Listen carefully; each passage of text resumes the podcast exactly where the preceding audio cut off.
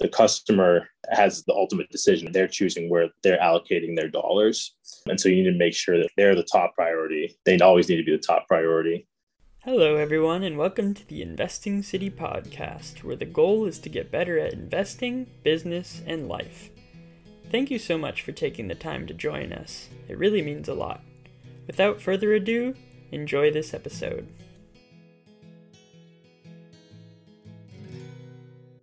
The following is presented for informational purposes only and is not investment advice. This information must not be relied upon in making any investment decision. Investing City cannot be held responsible for any type of loss incurred by applying any of the information presented. Furthermore, securities discussed in this podcast may be held by Investing City and members thereof. Thank you. On today's episode of the Investing City podcast, we have James Reynolds. So, James started Tenebrist Global just about a year ago. Worked at ShawSpring Partners for five years and was really integral part of the team. And we talk about some of his investments like Carvana, and he studied Amazon a ton. So please enjoy my conversation with James. This is just a great one. Okay, on today's episode of the Investing City podcast, super excited to have James Reynolds on. So thanks so much for being here, James. Thanks a bunch, Ryan, for having me. I'm really excited to, to dive in really like what you've been up to with your podcast and investing city and everything. Thanks man. Um, so yeah why don't we start with a little bit of your background? Um, how'd you get interested in investing? I think my first exposure was my dad who was in the software realm. During the gfc he was picking some blue chip stocks on the side big banks bank of america apple like that type of stuff. I kind of watched him do that reading through the journal. Uh, we kind of talked through what he was thinking about so that was kind of always in the back of my head. And then I got this opportunity right after uh, my freshman year of college to intern at UBS Wealth Management. And the wealth management, it's it's a sales role, really. There's not a ton of investing, right? You're bringing clients and then they've got their set allocation, everything. But that was a really cool platform for me to really just leverage all the research, market notes, everything that UBS has to offer so it was kind of like a really interesting jumping off point where I kind of like was able to see their you know, initiations on different companies. And then that was the summer where I really started to focus on investing. I opened up my own E Trade account, and we had a family friend working at a long short financials regional banks hedge fund in New York. And so I shadowed him a little bit, saw what he was doing. You know, he gets to talk to management teams and take advantage of dislocations in the market, people's change in, in sentiment and, and other people's emotions and all those things, and just use money to make more money. All those all those things sounded really interesting to me. It sounded like a really really interesting game. And so I came in to BU as an economics major. So like it's very academic, very theoretical. So I knew I was going to have to kind of augment that with accounting and actual investment experience. So I had some investment banking internships, and then I had a really cool internship prior to graduation at like a multifamily office in Boston. And it was mostly manager research, some macro research. I got to work on a really cool project, which was a midstream MLP portfolio that one of their clients had. And so that was really like my first professional experience. And so like the head guy over there is really, really bright guy. He actually used to teach a investing and portfolio management major at BU. But I basically like all senior year was only focused on trying to get into the buy side. Traditional path is obviously, you know, you do banking and then maybe go get an MBA and then you kind of network your way into a hedge fund or into PE or something. But I was really dead set on getting into the buy side right out of college, no matter what that would take. So it's obviously super difficult. I started the CFA passed level one my senior year, but I graduated without a job. Uh, so I went back and talked to my supervisor at the multifamily office. And we talked through what the different options are. And, and he was telling me, you know, most of the funds in in you know the US, most of the hedge funds out there, it's a segment that's in secular decline. And maybe you know, an emerging manager opportunity would probably be the most promising. Someone who could hire a young guy. And he put me in touch with a couple funds in Boston, and one ended up ended up being ShawSpring. And so I started there what was it, probably like fall of 2015. They had just launched. We're talking 10, 15 million assets, not not a big fund by any means. And so I think at the time they were working on Visa and JD were kind of like the new investments in the portfolio. I had worked on a loyalty and rewards research project on Visa. I was working on some econometric work for trying to model TransDigm's aftermarket aerospace business. Um, so like really, really ad hoc stuff, you know, in the first couple months there. And so I ended up interning for what, eight, nine months for free with ShawSpring doing kind of four days a week there and, and two to three days a week at another fund in Boston that I was connected with called Par Capital, which is a much bigger fund, five, six billion, airlines, gaming, similar to Altimeter. And so eight, nine months later, after done probably, you know, 150 slide deck on TJX, 100 page write up on Amazon, and a few other write ups. And I flew out to Australia just to, you know, for kind of a two week thing to, to visit a buddy from, from university. And I ended up flying around the country from Brisbane to Sydney to, to Melbourne, meeting with different management teams, different Australian companies. And I think, you know, the combination of, you know, some of the write-ups and the initiative to spend my time in Australia to go try and become a better investor and add value to the team. Obviously, in addition to them bringing on a, a $50 million endowment account, kind of propelled them to, to bring me on on board. And so it was really, I mean, it's still a small team over there, but it was a really, really small team back then. So it was, um, you know, the founder, the CFO, kind of the first analyst who was a little bit older than me, and then me as kind of the second analyst on the team pulling a weight. And um, yeah, it, just, it progressed really quickly. I started off really with those those small projects and, and quickly moved on to big slide decks like TJX and uh, and Amazon and continue to try and make myself indispensable to the team. And I kind of did those in, in, in, three different dimensions. One, obviously, sourcing investments, researching them from beginning to end, and then contributing on portfolio management and everything and position sizing and philosophy around that. And then second was process improvements. How can we get better? How can we save time here and there? How can we make more money? How can we improve the return on, on, on our time where there's only three of us on the investment team and 20,000 publicly traded investment opportunities out there. So, and then threefold was was the letters. You're trying to build an investment business. You can do that obviously by putting up just insane numbers, but you know there's a there's a distribution, there's a go to market, there's a marketing component to all these businesses, and I thought we could kind of kill two birds with one stone. I wanted to spend some time as a young investor in, in the industry, just focusing on certain topics that I was interested in. But I think at a lot of firms, it's hard to kind of make that pitch to the CEO or the CIO or the PM. They just want you to keep researching, keep researching companies. So I was able to convince the team, hey, if we pick some interesting topics and instead of just keeping them internal, we use those as our, our quarterly letters, something akin to uh, obviously not as good, but maybe the growth investors version of a Buffett letter or or a Bezos letter, you know, that could really help our go to market and obviously make us significantly better investors over time. So kind of the third bucket was initiating and, and authoring the uh, the ShawSpring quarterly letters while I was there. Through all that growth and contribution, two years after being made a, an analyst on the team, I was made partner and head of investment research. So those really small firms, there's a lot of opportunity to grow. So just super grateful for for that opportunity to join the team there and I still focus on hypergrowth today, but definitely with an added emphasis on beaten down or misunderstood equities. These hypergrowth businesses an attractive valuation. There usually has to be some type of reason why the market hasn't bid the the multiple up, and oftentimes that can be that there's an outstanding short report or the P and L and unit economics are just very, very difficult to understand and decipher. And that leaves opportunity for someone like me where I can take the time to understand what's really going on underneath the hood. And so I try to be as concentrated as possible, but also as diversified as possible, where I want to only have exposure to a couple e commerce or consumer internet companies, a couple SaaS companies. I want exposure across Japan, US, Korea, Sweden, Germany, Brazil, and I think I can build a really really interesting portfolio that way.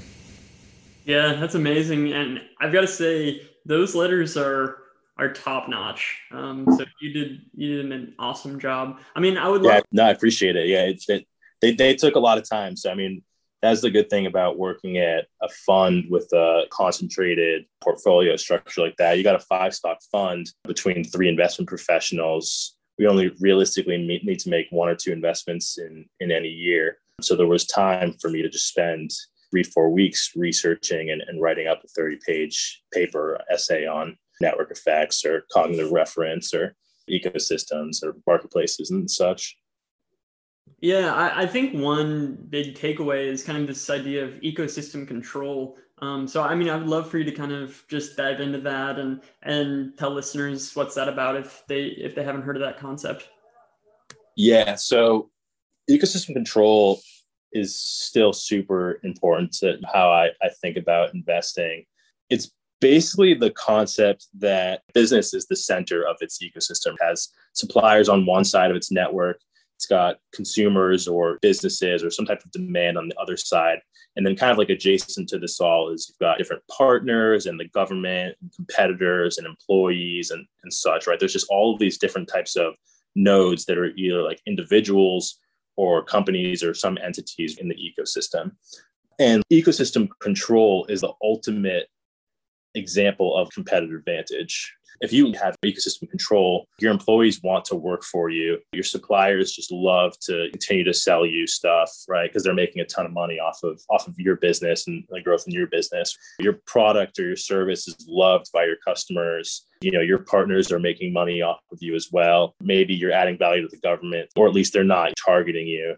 And then all of those factors keep your competition at bay especially if you're the scaled player in the space. The second side of ecosystem control would be all of those constituents are so dependent on you, but you are not dependent on any of them individually as well, right? So there is this kind of second side where business could add a tremendous amount of value to all of those constituents and be the scaled player, but also not exhibit ecosystem control if there's too much concentration on any particular customer, supplier, partner.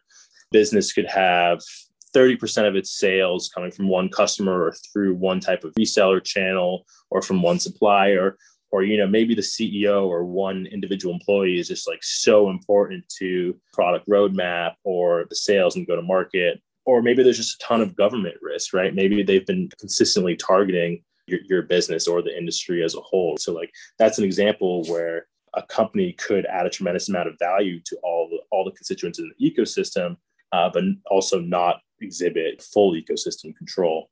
Because you know, I mean, there's countless examples of partners and suppliers and and customers pulling off or something happening to them for whatever reason, and a good chunk of your revenue, a good chunk of your business, you know, goes away overnight. Like Trivago, where it got huge chunk of its revenue from Priceline, and they ended up pulling back spend. Or a Japanese company I've been researching lately called AI Inside, where they had a reseller partner that onboarded a bunch of customers, wasn't able to f- successfully support them, and then you know, has ended up creating a lot of churn, and that partnership is currently dissolving. Yeah, so I, I would love for you to touch on, you know, what are some elements of kind of like locating players that have ecosystem control? Like if somebody wanted to go out and, and find a company that had good uh, ecosystem control, what would would you kind of recommend? Yeah, definitely. I mean, so on on the the second component, right, like the lack of concentration in a particular you know constituent. I mean, it's obviously it's super important to understand. Like, I love to just kind of like paint a, a visual picture of of the company's ecosystem, but also you know going through the filings and everything. And like, I really don't like to invest in any company that maybe gets more than 15% of their business from any customer or supplier or through any type of like reseller just because it exhibits too much risk. So that's kind of like how you have to do it. Who are the partners? Like how exactly do they go to go to market, right? Like what is the process from start to finish? So like if we were to rebuild this business today, what would that look like? And then you get a better sense of, okay, well, every single sale goes through this particular partner you know that's obviously you know a huge a huge risk if that partner chooses to go to some other competitor in terms of identifying companies that add a ton of value, the most interesting companies for me are usually those that are growing. I mean, my filter doesn't really start with the qualitative side as much as it does start with the quantitative side. So, I mean, I usually I'm, I'm filtering from growth first, which like I hate the value versus growth debate because obviously you need growth at the at the right multiple, at a cheap multiple to generate super high returns. But I think after you've found those hyper growth businesses, you definitely need to talk to each of the constituents. You need to have a handful of conversations with the suppliers and and the partners and especially the customers. I mean, because at the end of the day, like the customer has the ultimate decision. They're choosing where they're allocating their dollars. And so you need to make sure that they're the top priority. They always need to be the top priority. And so making sure that I mean you can, you can filter by NPS, employee NPS. There's obviously flaws to to all those different types of metrics, but those are those are you know customer satisfaction. Uh, those are good starting points in terms of high level metrics to to figure out if the customers are actually enjoying the product or the service. I think culturally, you'll you'll get a sense after you talk to employees about like how does the management what's their approach to, to dealing with employees and incentivizing them? And people like the ceo do they feel valued? Do they feel motivated every day? What's the turnover like compared to the index right? There's always going to be certain sectors that have super high employee turnover but you like to at least index above the average on on those types of metrics. Gotcha. Um, so I think it would be interesting to kind of go through an example of ecosystem control, um, maybe at, at ShawSpring or, or a company that you worked on a lot, and, and kind of going through those consist- constituents and and uh, you know why they exhibited that that control over the ecosystem. Yeah, definitely. I think the way I approach the world kind of comes from the really, really impressive blue chips that I studied in my early days at Shaw ShawSpring. My three biggest focus areas are consumer internet, software as a service, and kind of legacy consumer businesses. And I was really lucky early on to get the opportunity to study Amazon in e-commerce and, in consumer internet, Salesforce in software, and uh, companies like Domino's and Hilton in consumer brands. And those obviously all demonstrate control. I think the way that they've approached it and characteristics I look for in, in businesses now, right? They've really created horizontally and vertically integrated businesses. So, I mean, Domino's was they were like what 30 years early to dark kitchens, just these like small delivery focused operations on like the outskirts of town where they, where they were just doing 15, 20 minute delivery. And, you know, same with Amazon, obviously with like logistics and moving from category to category to category from books into CDs, electronics, now that, you know, grocery all those different types of things. So I think that's one way to to kind of do it is through horizontal and vertical integration.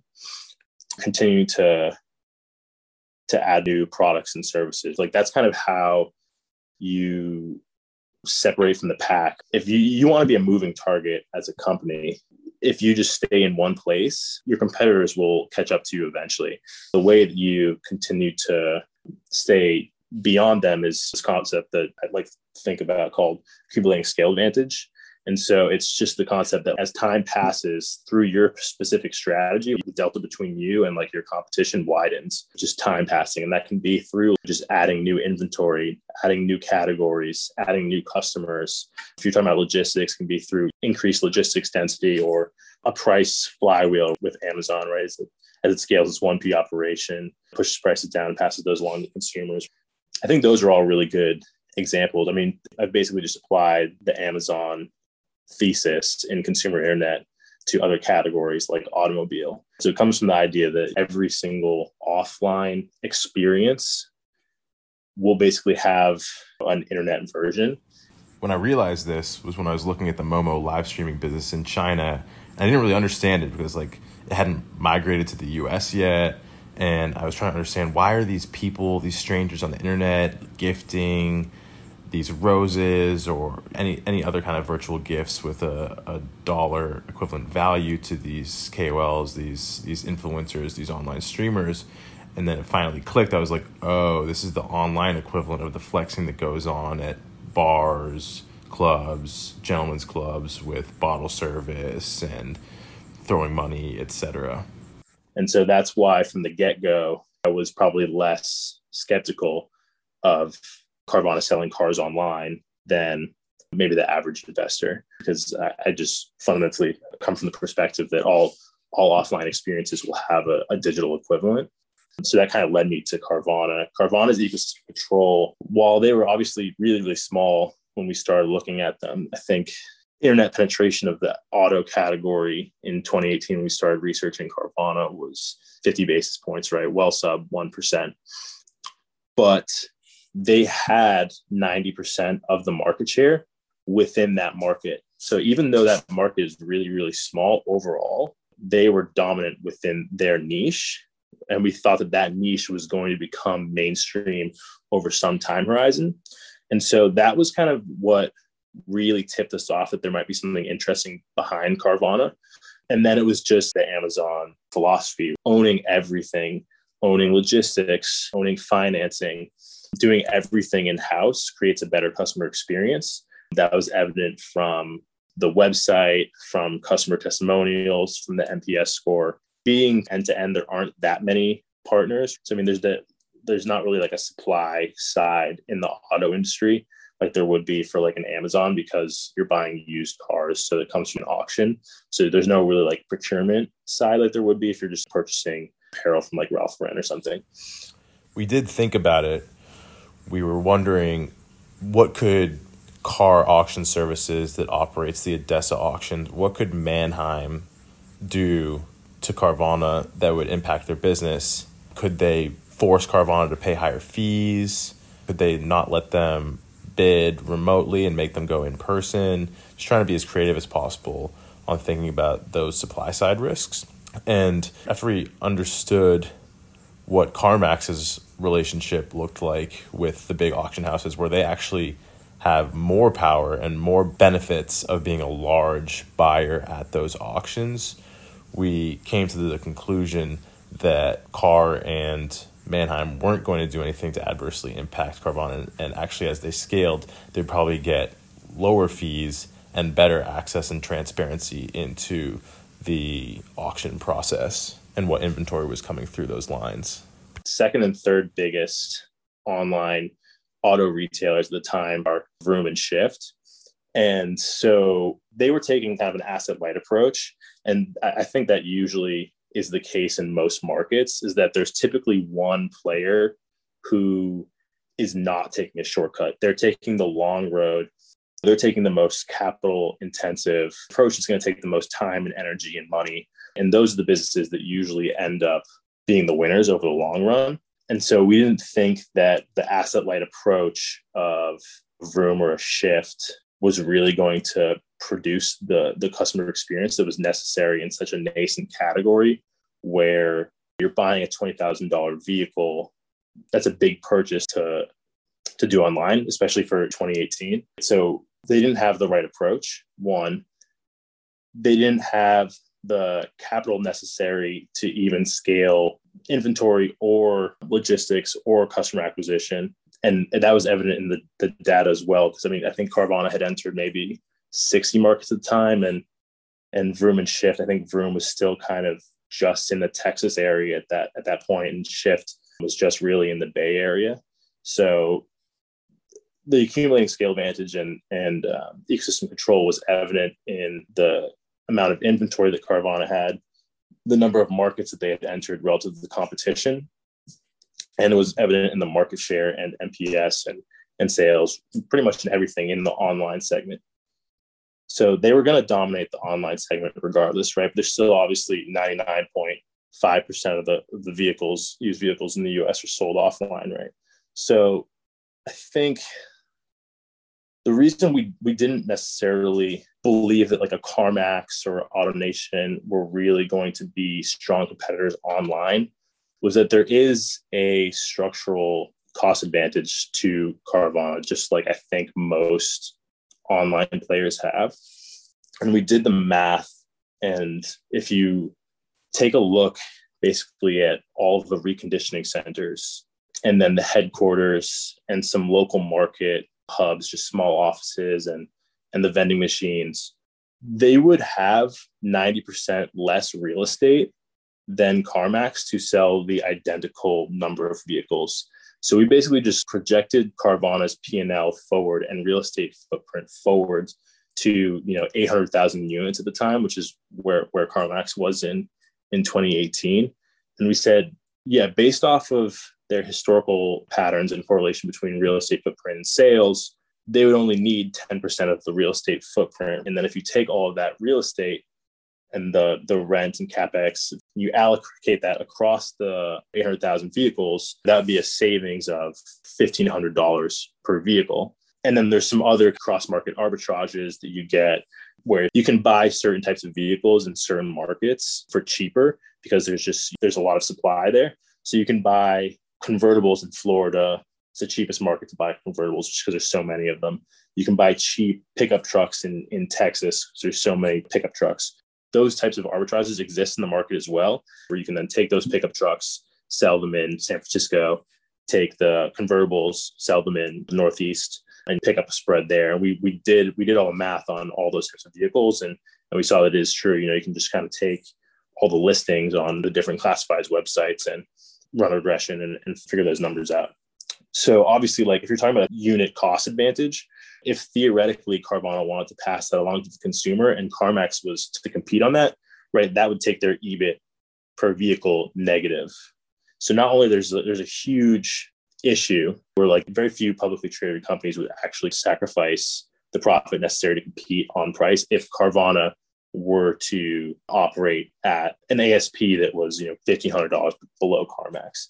Um, and two is just a cultural thing, right? I mean, CarMax is very slow moving, um, so we did continue to do expert calls with former former CarMax people, and they're great, but they're just you know they're not the type of business, and they had the opportunity to buy to buy Carvana over the years and, and didn't do that. That's obviously a story that's been told in a variety of different industries, but we just we just didn't get the sense that CarMax was a company that was going to either incubate its own independent online used vehicle retailer, which is what they probably should have done, or really pivot the entire strategy. And you just have such an issue. You have all this real estate, what and your sales are dependent on the real estate. So how do you re-optimize? I think it's kind of like an issue that GameStop is going through and all these kind of brick and mortar retailers is how do you re-optimize your real estate footprint without losing sales because your sales are directly tied to the real estate. You have way too much real estate. So you need to either pick a new store location that's nearby so you can continue to capture that demand, but there would be no place to keep all the inventory, right? So there's just a lot of issues. So we look for industries where there's that type of innovator's dilemma, incumbent dilemmas, right? Where they just can't, it's just too hard culturally and economically to shift their strategies and pivot to where the market is going, where consumer demands are going, and and just having studied Amazon for uh, probably probably 12 months of my time with ShawSpring was spent studying Amazon. Right, people want one two day delivery, transactional online experience, quick, easy customer service. They want refunds and they want it to be easy to send stuff back if they don't like it. So that experience, like Amazon, has fundamentally shifted how consumers behave. And so every consumer internet company, in my opinion, needs to be operating as as such. So tying this all back into ecosystem control, we didn't really worry that any of, any of the auctions were going to pose much of a risk to Carvana. We didn't believe any of the competitors were going to pose much of a risk to Carvana. We did worry about Ally as being a, a partner that they were pretty dependent on for inventory financing and other debt like instruments but what we had determined there was that the relationship had been there long enough from you know the really early days, and so Carvana had grown tremendously since then, and it continued to you know renew those contracts. And we believe that if there were any kind of adverse scenarios for Carvana, that the shareholder base was high quality enough that they'd be able to raise not overly dilutive equity financing uh, pretty much at any given point in time, which which did occur during the pandemic, you know, March April 2020. So. Yeah, thanks so much for going through all that. Really interesting, just breaking down Carvana from beginning to end. So, I mean, you mentioned studying Amazon for 12 months. What does that actually look like spending your time on, on one company over a year period? Like, what things are you diving into? Is it just talking to a lot of people? Just give us a, a taste of what that actually looks like to go that deep on a company. That's honestly kind of like what's necessary to to research these mega cap technology businesses. They're an amalgamation of Wayfair plus Chewy plus all these different types of businesses plus Salesforce plus Microsoft, everything. It's one company, right? But you're really studying, you know, a hundred different divisions within it and, and different countries. We were studying the opportunity in India. I mean, we were trying to study AWS, right? We were studying LATAM, so like all the opportunities outside of core US and Europe. We're trying to understand the history. In my opinion, I don't know how much of like a, a, specific strategy this was, but if you look back at the categories that they entered from the beginning, they entered with books, which is super interesting because if you've read the Everything Store, books were the longest tail category that could create such a step function improvement over Barnes and Nobles because there's just millions of books out there. And so by bringing that inventory online, like that was that was going to be the the customer experience that was just so much better than what you were getting from the offline. And I'm sure Barnes and Nobles has thousands of SKUs, but I'm sure Amazon online has millions. And then they moved into CDs electronics, which is basically okay, Barnes and Nobles, and then Borders, and then Best Buy with electronics. And they just continued to move with these adjacent retailers that were present in the offline space. They did it in a very, very thoughtful and strategic manner that made sense for the consumer. You can't just go from point A to point Z. You need to go through the entire alphabet so that it's it's logical in the consumer's mind. So I was studying a lot of like the history of the company, read everything store, so that obviously took some time. And then yeah, just a lot of time spent on potential new areas for them. Social commerce, India, healthcare. It was like maybe half spent on understanding Amazon today and, and where they've come from and half thinking about where where could this business be you know 10 15 years from now. So it's really like the, the creativity and just trying to extrapolate and and see where they can move and how they can continue to expand the addressable market that took a lot of the time. Yeah that's super helpful. Um, so at the very beginning you talked about um, kind of like three things that you're doing for ShawSpring of sourcing investments, process improvements, um, and as well as you know like writing the letters. Uh, so I'd love to talk a little bit about that second piece of process improvements. Like, what were some things that uh, you did that really made the the process of research? And you mentioned this phrase "return on time." Um, I would love for you to talk about what that looks like in your own investing and how do you how do you really increase that return on time as an investor? Personally, I just I hate wasting time. You know, one of those people who hates meetings, and I'm just like always trying to to figure out ways to cut out the BS and and just really focusing on super super qualitative research. There were a ton of process improvements. I mean, some of the big ones were uh, when I first started. It was super helpful to do this, but we we did all discounted cash flows in like the first two years of, of me being at the company, which was hugely time consuming. I mean, we, we made a template by the end, but like we were kind of building them all up by, from scratch. And it's really good because you kind of understand all the moving parts and levers to, to valuation, cost of capital, you know, trajectory of free cash flow, durability of free cash flow are kind of are kind of the, the most important in my in my opinion.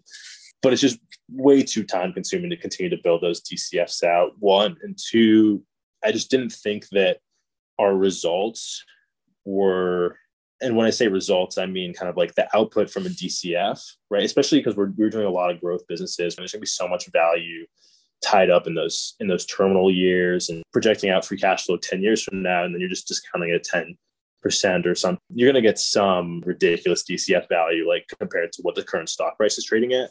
And so I just didn't think it had a lot of predictive value for our investment um, and portfolio management. So I think like a couple examples were we were investing in JD at probably like 30 bucks a share with like a $9 stock price target from our DCFs. And like same with like Expedia and Visa and stuff. We were just getting like ridiculous DCF values relative to like the current stock price or like the current earnings power of the business.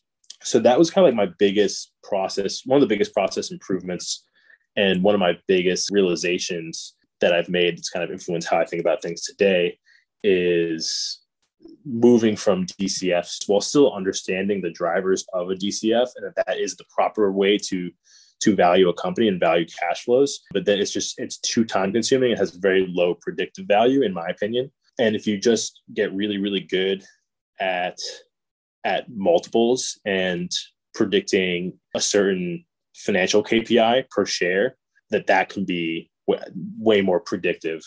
And especially when we're trying to outperform the market by 10, 20, 30% per year, we have a, a mandate that's to, to put up 30% annualized returns, there's not a lot of room to be wrong.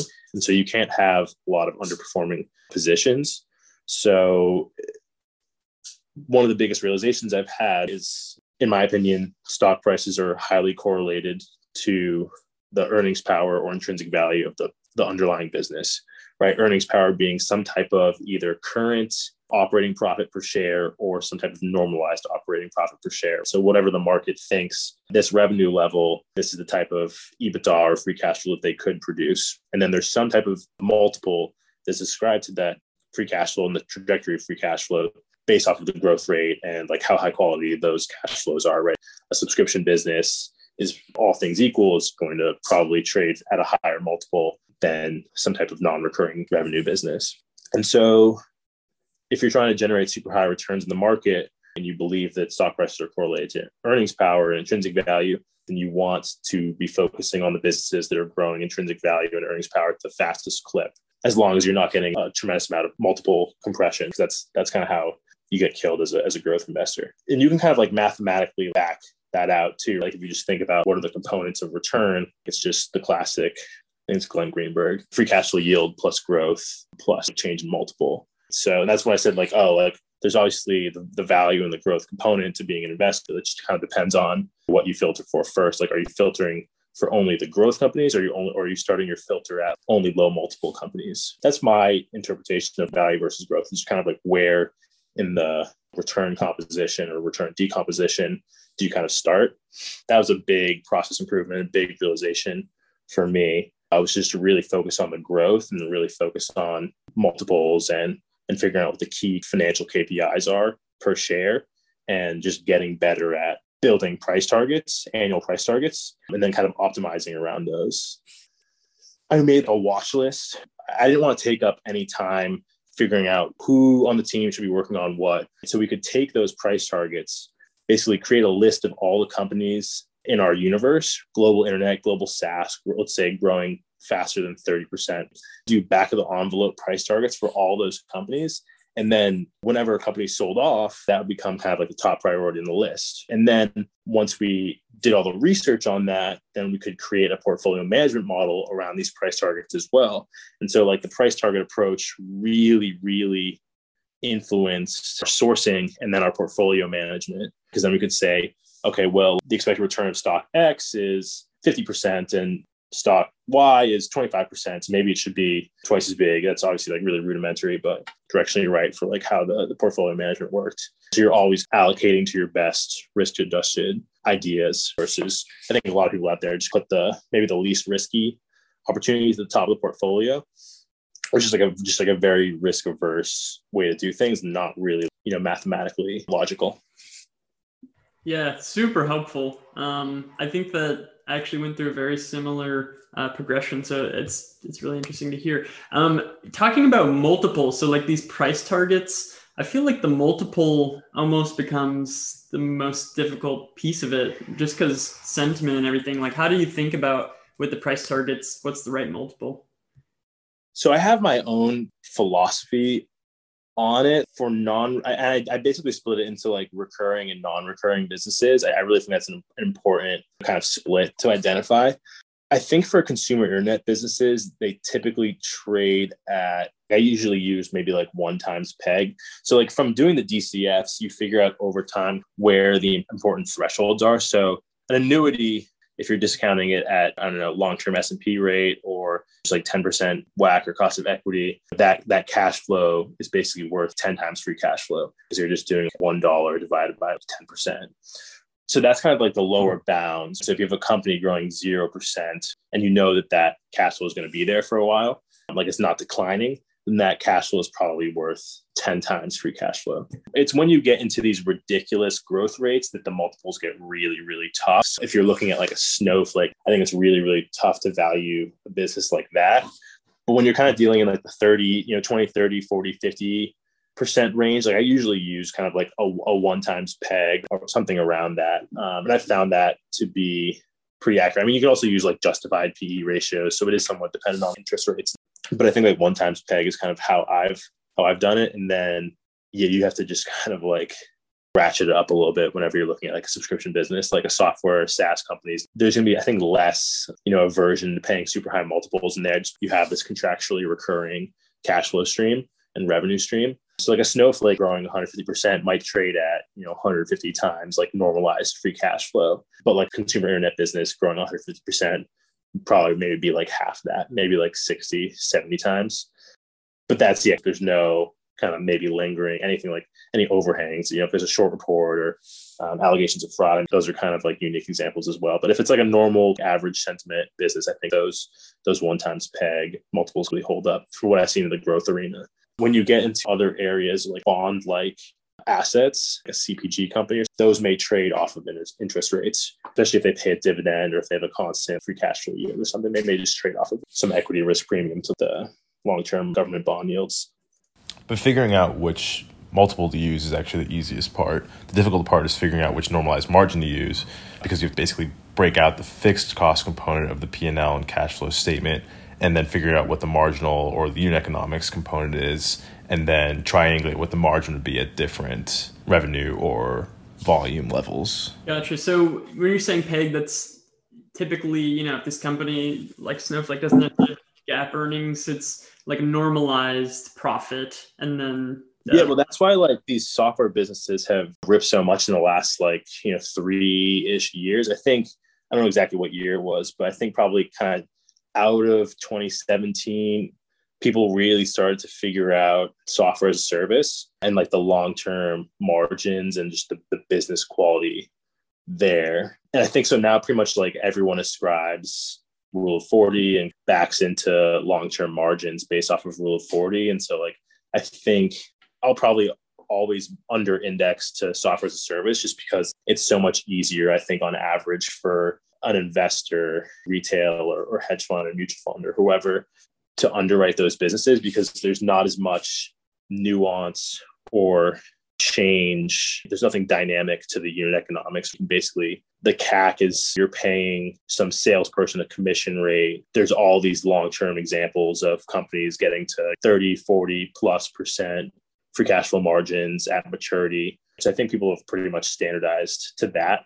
Unlike consumer internet, where the customer acquisition costs can vary so much depending on the day and the month and the year. And you have so many other adjacent costs as well. a Wayfair and Amazon has like logistics costs and, and call center and, and all these different things. Software companies typically have the same costs, right? They have customer success people to retain clients and you're paying salespeople to go find new logos and you're spending some amount of your gross profit on R&D. The P&Ls look very similar across the board and they all just have hosting costs as like the only cogs. So like they're very similar across the board versus like a, a consumer internet P&L can just vary so much whether or not you're looking at Wayfair or Amazon or Carvana. There's so many different costs and the way they account for all different types of costs. Like Wayfair, they're really kind of like a marketplace consignment model, but they recognize all their GMV as revenue. Going back to the dynamicism of the unit economics, because digital marketing channels are so supply and demand based. There's any slight changes to supply and demand balance on on Google or Facebook or Instagram. There's some slight changes to churn that can just completely mess up the unit economics. But like churn, I don't think really changes that frequently in software as it can in, in consumer internet. So it's just a lot more competitor driven changes, like impacts to the unit economics, which makes the research of the unit economics a lot more difficult and therefore you'll find a lot more opportunities for for really really cheap uh, consumer internet stocks. So I think probably for me, yeah, always over index to consumer internet because of that. Yeah, that's that's a really interesting framing. Um, so just kind of last thing, you mentioned position sizing. Um, so is that you said directionally like okay, we have this expected return 50 versus 25, we might size it 2x. Um, is that like just would love to hear some more thoughts about position sizing that was like the really really rudimentary version of how i started the, portfolio management model But then you figure out other variables because you just bring up different case studies. You'll find two companies and you'll say, if we held JD.com and, and Amazon, two similar business models in two different countries, if they had the same expected return or the same base case IRR, would we hold those in equal size? You'd probably say no. I mean, if we had Amazon at 30% IRR and JD at 30% IRR, we'd probably feel more comfortable holding Amazon. And then you say, okay, you know, why why is that? There's something inherent to JD that's riskier than Amazon, regardless of what you think five years price target will yield you versus today's price. Is that just China ADR risk and the VIE structure? Is that the risk of some type of government changes in the industry? Is it that Baba is the player in, in China that exhibits the most ecosystem control? And so you really try to dig in on what are the important variables and then you standardize that across the board. Maybe we'll have a factor for position in the competitive landscape. Maybe JD scores lower than Amazon for their market share or their market position. Maybe China scores lower from kind of like a geographical perspective. Maybe we've been researching Amazon longer, so we just understand the business better. Maybe, maybe completeness of research is is another variable. Maybe you're looking at a subscription business for not versus a non-subscription business, right? Maybe we added that variable for degree of recurringness of the revenue. We just built up all these different variables over time, and I've continued to add variables um, that I think are important, and then that makes it so that you know exactly what you're portfolio managing on I've always been anti going with your gut and really having numbers to, to back up decisions. Uh, it's important for my decision making process that I know that there's math driving all these decisions. And then, yeah, there's also other other variables. We started off with just the base IRRs, just kind of allocate, like like you said, if it's you know 30% and 15% is is the 30% IRR going to be a twice as big a, a position as the 15% IRR? It also depends on what's your what's your hurdle rate. I mean, if your hurdle rate is zero, then yes. But if your hurdle rate is 15%, the 15% IRR position, maybe that shouldn't be in the portfolio at all. Maybe so maybe you have to allocate excess return over a certain benchmark or, or threshold. So those are other kind of additions that that I added to the model over time. Yeah, makes a lot of sense. Uh, just a, a, closing question I'd like to ask is: Are there any daily habits that you have um, that have contributed to your success? I pretty much format all of my days identical and I break them up. So, like, I'm always doing calls at a certain time. I always go to the gym at 1 p.m. And that's pretty much same every single day, even Saturday and Sunday. And it, it, that just helps me keep a normal routine all the time. You know, it's super important for me to get out midday, just not be thinking about markets. Just feel better when I exercise and everything. And it's just been really important for me to not segment Monday through Friday, like is work, and then like Saturday, Sundays, like life. But I just want it to be a lot more cohesive than that. And so taking the time to go to the gym and allocating some time 10 to 5 p.m. on Saturday and Sunday has been super important to me, just you know, maintaining kind of a, a balanced lifestyle where it doesn't feel like I have these two lives that I'm living, but just having this this one kind of cohesive life. Yeah, that's awesome.